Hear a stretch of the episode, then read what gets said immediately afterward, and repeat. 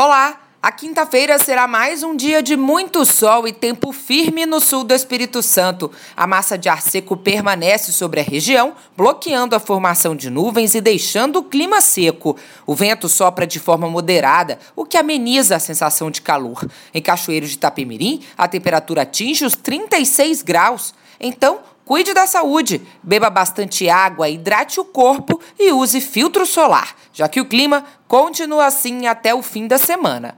Para ficar por dentro das informações sobre o tempo em todo o estado, fique ligado na programação da TV Vitória e da Rádio Jovem Pan. Até amanhã!